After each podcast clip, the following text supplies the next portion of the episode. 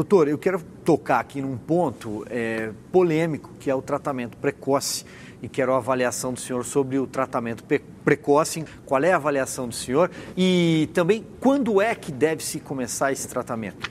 Eu acho que a gente nem deveria falar mesmo em tratamento precoce, porque em medicina todo tratamento é precoce. Veja, eu sou infectologista. Como é que eu vou esperar que a sepse se torne mais grave, que o paciente entre em falência múltipla de órgãos? Para tratar. A, a, existe uma regra de ouro em doenças infecciosas. Velocidade de erradicação de patógeno é igual a chances de sucesso terapêutico. Ou seja, é o vírus que causa a doença. É o vírus coronavírus que causa morte por coronavírus, por incrível que pareça. E tem estudos mostrando que existe uma relação linear, o que em biologia prova causalidade. Quanto maior a carga viral, maior é o risco do paciente ser entubado e a óbito. Logo, você deve reduzir a carga, a carga viral. Exatamente. Como é que você vai fazer isso? Não é não com é preciso ser grande matemático para. Mas qual seria o receituário de um tratamento precoce? Já, você pode dar uma receita pronta ou tem que ser exatamente numa relação interpessoal e subjetiva com o paciente? Existem alguns medicamentos que atacam legitimamente os sintomas para que os sintomas continuem aplacados e desafogar, uh, por conseguinte, o sistema hospitalar? A gente sabe de várias drogas que têm ação antiviral, sim, comprovada. Vou te dar alguns exemplos Perfeito. sem medo de dizer.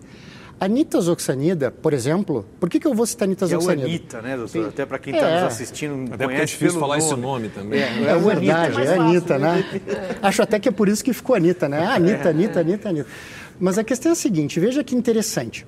Até pouco tempo ela não tinha grande interesse comercial. Aí passou desapercebido o estudo que foi feito pelo Ministério de Ciências e Tecnologias, que mostrava queda de carga viral, um ensaio clínico randomizado duplo cego controlado por placebo.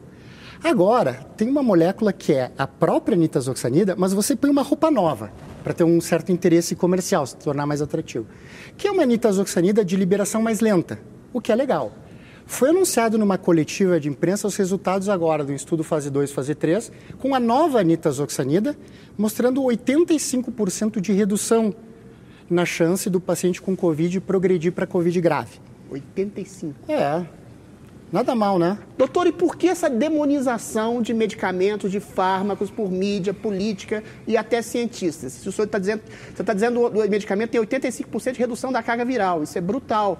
Por que essa demonização? Por que isso? Na verdade, 85% na chance de redução de desfecho duro, que é piorar para a Covid precisando de oxigênio. Redução na carga viral Sim. é um desfecho intermediário, mas que para nós infectologistas deveria servir. Afinal, it's the virus. Ou seja, eh, na, na, na, pesquisa do HIV, os colegas pesquisam os fármacos com base na queda da carga viral. Então a gente deveria se satisfazer com isso, mas a gente tem mais, a gente tem desfechos clínicos. Então a tua pergunta é muito boa e são vários exemplos assim.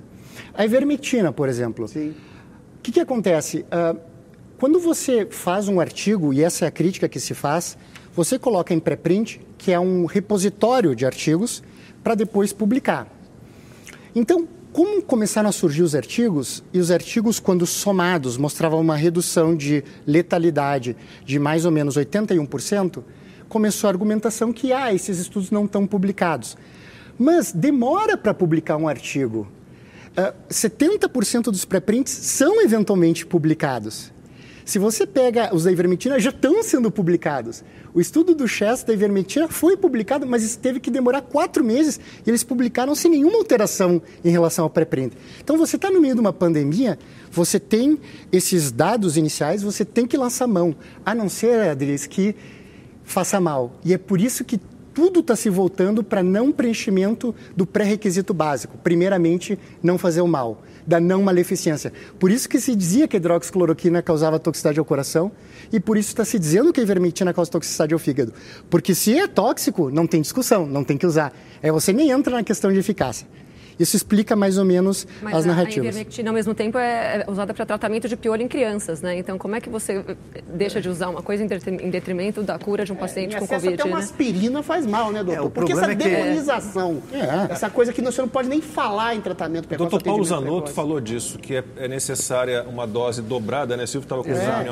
uma dose dobrada de paracetamol para dar um problema eventual no fígado e 20 vezes a dose recomendada de ivermectina para causar o mesmo problema. Para paracetamol é extremamente tóxico. Exato. E, e, e, na verdade é interessante, porque é a principal causa de intoxicação medicamentosa no mundo.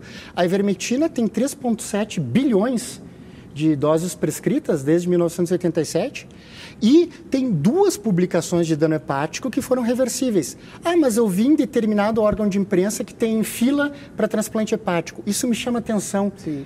porque dá a ideia que sempre são notícias teve. de consumo imediato, porque não se mantém aquilo.